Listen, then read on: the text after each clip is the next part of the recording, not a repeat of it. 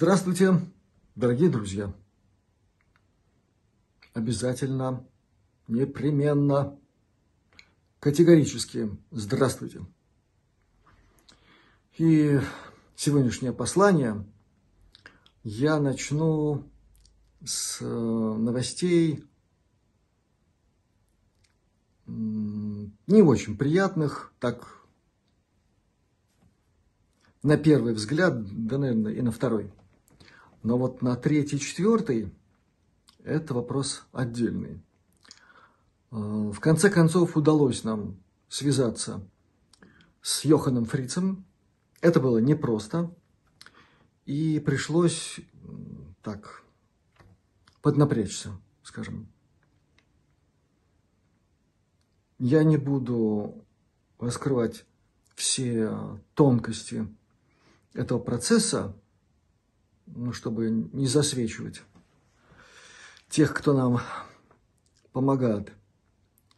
Но конечный результат такой. Йохан Фриц не собирается давать интервью никакому русскоязычному каналу. Точка. Занятное обстоятельство, при том, что я уже говорил, когда рассказывал о том, каким образом мы собирали средства на это интервью, я говорил о том, что инициатива была с его стороны. И он не похож на человека такого легкого, порхающего. Мы поставлены перед фактом. Мы осуществили проплату, не напрямую, пришлось, повторяю, так, поднапрячься, чтобы получить информацию о том, что он таки не собирается, повторяю еще раз, давать интервью ни одному русскоязычному каналу. На сегодняшний день такая информация. Что будет завтра, мне неведомо. Но вот что-то мне подсказывает, что вряд ли кто-то из желающих взять интервью для русскоязычной аудитории добьется чего-нибудь большего, чем мы. Может быть, тем, кто попробует, удастся избежать такого, назовем это, конфуза, который случился у нас, но мы люди честные. Вот он предъявил условия, мы их выполнили. Мы были готовы, мы ждали, мы пытались понять, в чем дело, пытались связаться. Вот сегодня такое известие. Повторяю еще раз, может, кому-то повезет больше. Но есть одно обстоятельство, которое я сегодня обозначу вскользь. Значит, когда мы с ним обсуждали некоторые темы, которые намеревались обсудить, и, кстати, я сам собирался брать интервью, потому что у Черкасова было совсем непростое время, вы помните, так вот сошлось, и у него аврал в жизни случился, и у нас довольно напряженное было время, связанное со сбором средств.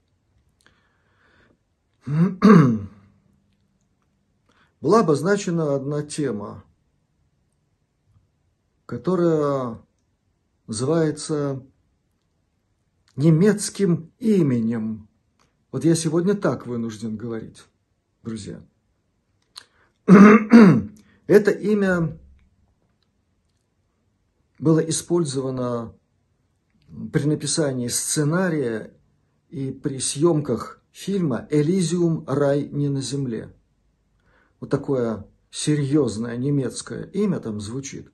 И в конце концов носитель этого имени показал там кое-кому из сильных мира сего, как он умеет неожиданно что-то сделать. Еще раз, кто не посмотрел этот фильм, посмотрите. Вы поймете, на что я довольно откровенно намекаю, не произнося это слово вслух.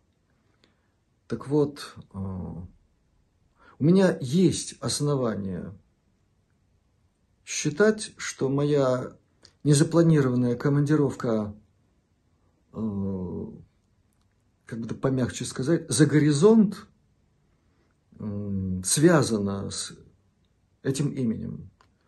Не буду углубляться в подробности, они здесь ни к чему, но те, кто очень внимательно слушал сказанное Йоханом Фрицем, это, конечно, вымышленное имя и фамилия, но тем не менее, на нашем канале Астралионика, относительно этого немецкого имени, его специфичности, те, кто слушали рассказы ветеранов тайной космической программы, и Пенни об этом говорила,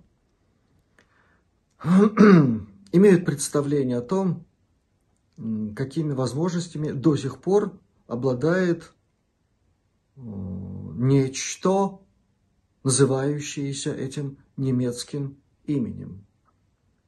Так вот, если я в данном случае не ошибаюсь, то многое становится понятным. И я в этом смысле понимаю Йохана, и одного ему желаю, чтобы у него не случилось чего-нибудь. Потому что структура, носящая это имя, это такая контора очень серьезная. Настолько серьезная, что многие структуры в марсианской немецчине бледнеют при появлении эмиссаров от этой структуры. А про земные структуры в ТКП и речи нет. Так что будем считать, что мы пока закрыли этот вопрос. И я очень надеюсь, что мы все-таки вернемся к этому интервью. И все у нас получится. Но для этого надо, чтобы что-то случилось. По большому счету. А для того, чтобы это случилось, мы с вами действуем ежедневно. Если посмотреть, что происходит на нашей планете в связи с нашей постоянной работой, я имею в виду воззвание к светлым силам космоса, то мы действительно работаем. И это и есть наш вклад. Наш вклад в то, что мы называем светлое будущее, в котором и очень важные интервью не отменяются, а случаются. На эту тему я достаточно сегодня сказал. Что касается перспектив, в ближайшее время Александр Черкасов запишет интервью с нашей аляскинской розочкой, с Ребеккой Роуз, Бекки. И там будут очень интересные темы в этом интервью. Есть договоренность с Пенни о продолжении нашего с ней взаимодействия. И, многоточие, есть еще и сюрпризы. Ну, как вы понимаете, сюрпризы должны оставаться сюрпризами, чтобы они произвели определенный эффект. То есть мы продолжаем нашу работу. Ничего не меняется. И я думаю, что отменить ее не смогут даже самые какие-нибудь, ну, очень события, к которым, мы об этом говорили, каждый из нас должен быть готов. Ну, а теперь попытка ответа на вопросы, которые мне были заданы и в комментариях, и в письмах на почту. Причем, интересное дело, Ну, вы знаете, как у нас вот эта могучая труба, через которую мы с вами общаемся, YouTube, труба, иногда себя ведет, и люди не могут найти свои собственные комментарии, которые выкладывают вот прямо под видео. Ну, бывает. С кем не бывает, а уж тут, вы понимаете, там много нас, учет сложный, это все понятно. Но, что интересно, в комментариях содержались вопросы на ту самую музыкальную тему, которую я совсем недавно поднял. И тема не столько музыкальная, сколько трагическая. Думаю, что все понимают, о чем идет речь. Но это совсем недавно было.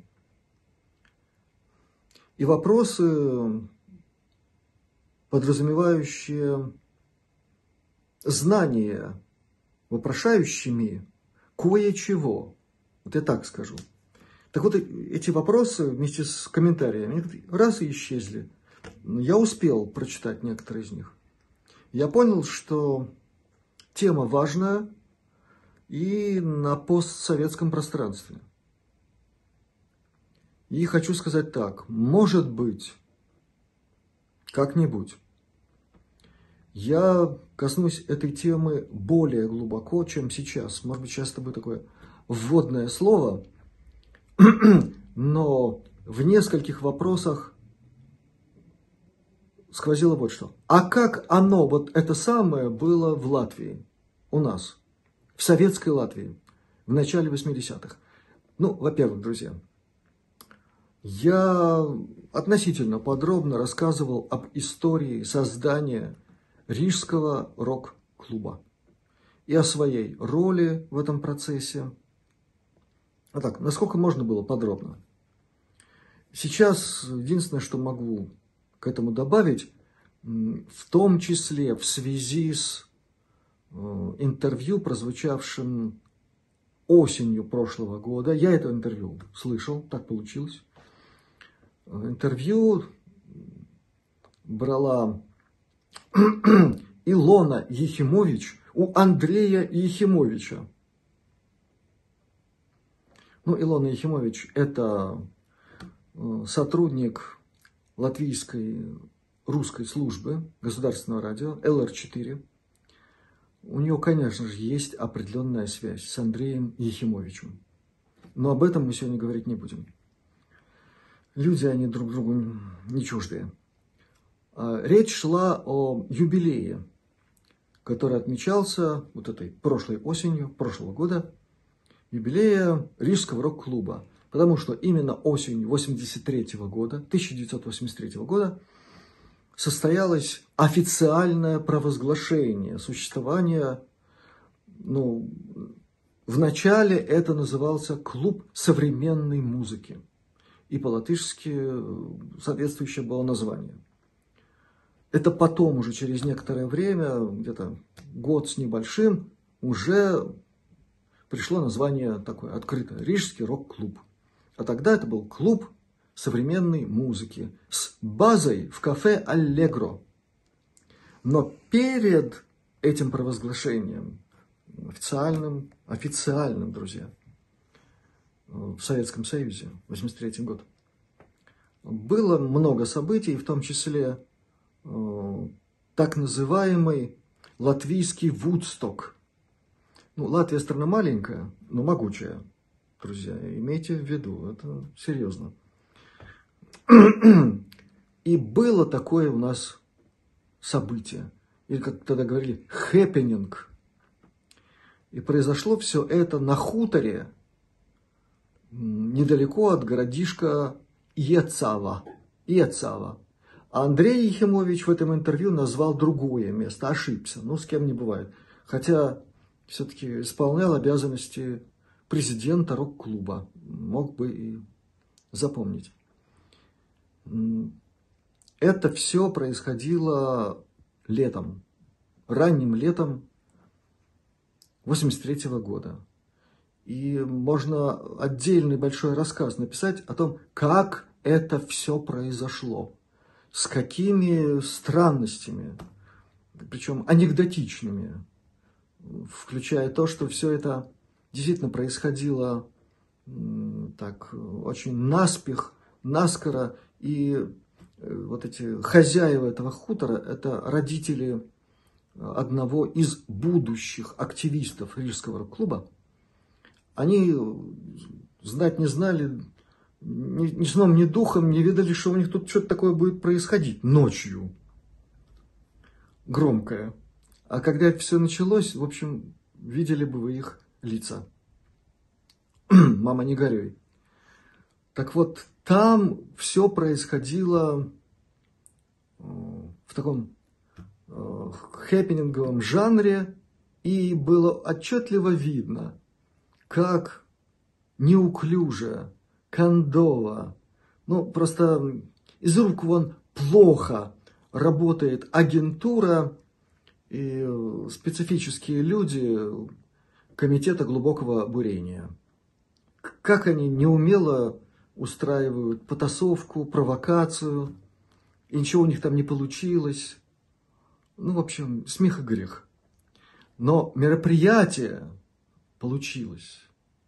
И прям до 5 утра это все продолжалось и завершилось апофеозом в виде потрясающего такого ариоза под синтезатор, исполненного Олегом Горбаренко. Вот это мне врезалось в память невероятным образом. Вот это и вот эта неуклюжая работа органов, которым совершенно очевидно была дана команда сделать так, чтобы там получилась потасовка, мордобитие и все остальное. Ничего этого не произошло. Всех усмирили, усадили, в том числе и ваш покорный слуга там смотрел за порядком, причем находясь в форме.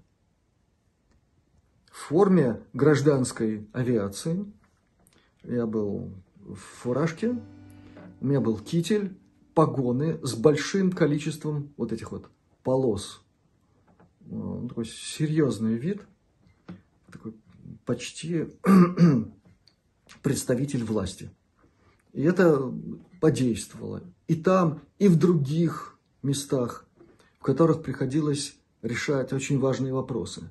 В том числе, друзья, вот почему я об этом так подробно говорю, в том числе и вопросы взаимодействия вот с этими самыми, как называли, искусствоведы в штатском.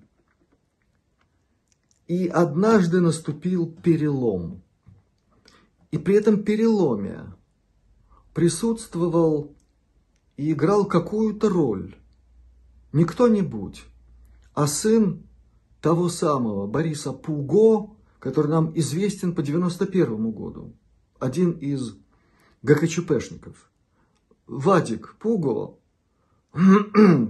тоже при этом присутствовал. И еще многие, кто был известен, кто менее известен. Ну, о роли Андрюхи Сорокина, который от Рижского горкома комсомола исполнял обязанности надзирателя над всем этим явлением, это отдельная песня. Но были и другие. И с этими другими мне лично приходилось встречаться и улаживать очень многое из того, что люди в другой одежде, ну, вряд ли смогли бы уладить. Мне здорово помогала моя форма. Форма представителя одной из служб гражданской авиации. Повторяю, у меня была такая серьезная фуражка, форма, китель, там, вот эти вот погоны. Это было внушительно. И я этим пользовался.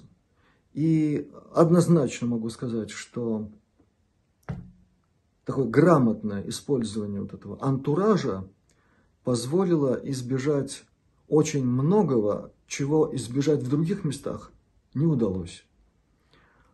Может быть, когда-нибудь расскажу в деталях, в лицах. Но только тогда, когда для этого придет время, потому что я не хочу никого подставить, подкузмить. Особенно тех, кто сейчас занимает довольно видные позиции в латвийском истеблишменте. А тогда они были никем, и звать их было никак. И среди них были те, кто был гонимый, всякие там перконсы и многие другие. И именно Рижский рок-клуб дал им возможность показать себя легально, официально.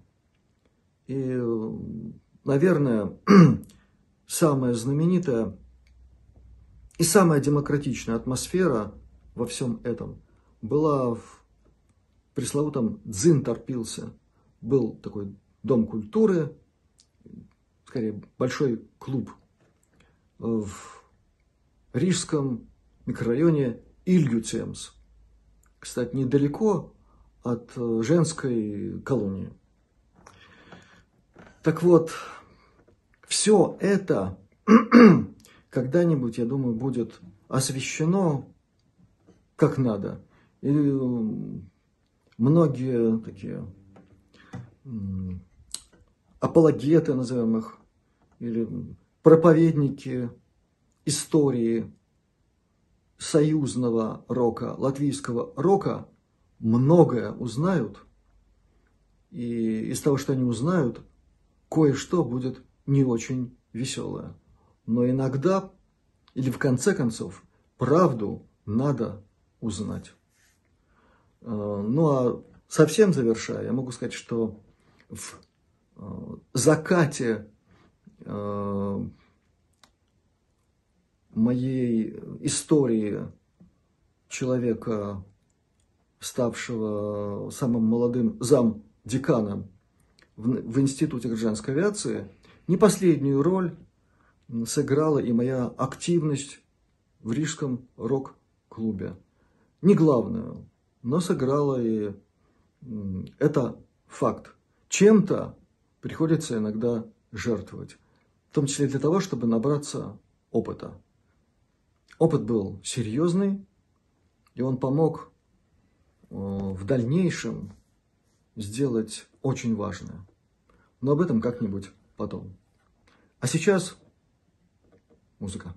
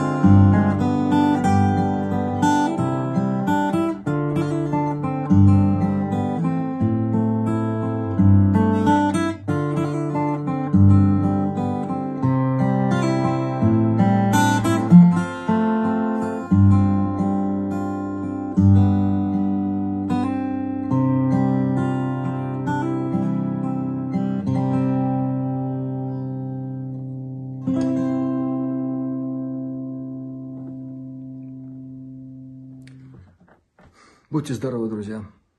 Всех вам благ. До новых встреч. Счастливо.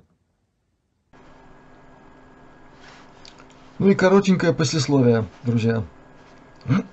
Как вы видите, я его записываю в своем доме. Пока все так же холодном, неотапливаемом. Ну и в котором происходят разные ремонтные события. Сегодня выяснилось еще кое-что. Ну, вот ремонт, да. И всякое бывает. Если учесть, что я в этом доме живу с 97-го года, и в нем практически никаких ремонтных действий за это время не было, вот оказалось,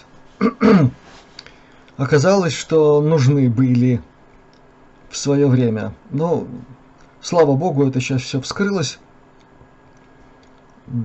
Мы будем делать перерасчет, и получается так, что опять некоторое удорожание всего этого процесса. Так что, друзья, вы регулярно задаете мне вопросы, как там с ремонтом, какие дела, нужна ли помощь. Помощь нужна, и за ту помощь, которую вы уже оказали, я сердечно вам благодарен. И надеюсь, что пока вот такая ситуация, и ваша помощь будет продолжаться. Ну и все, что вы посылаете Александру Черкасову, до него тоже доходит. Так что мы работаем во всех смыслах. Еще раз огромное спасибо вам за все, друзья, за внимание к нашему каналу. Но впереди новые информационные действия, назовем это так. Я уже предварительно сказал, что будут сюрпризы. Мы их готовим. Ну и я надеюсь, что то место, в котором я сейчас нахожусь, наконец-то станет нормальным для житья и теплым. И все тут будет нормально. Счастливо вам, друзья. Будьте здоровы. Пусть у вас все получается. До новых встреч.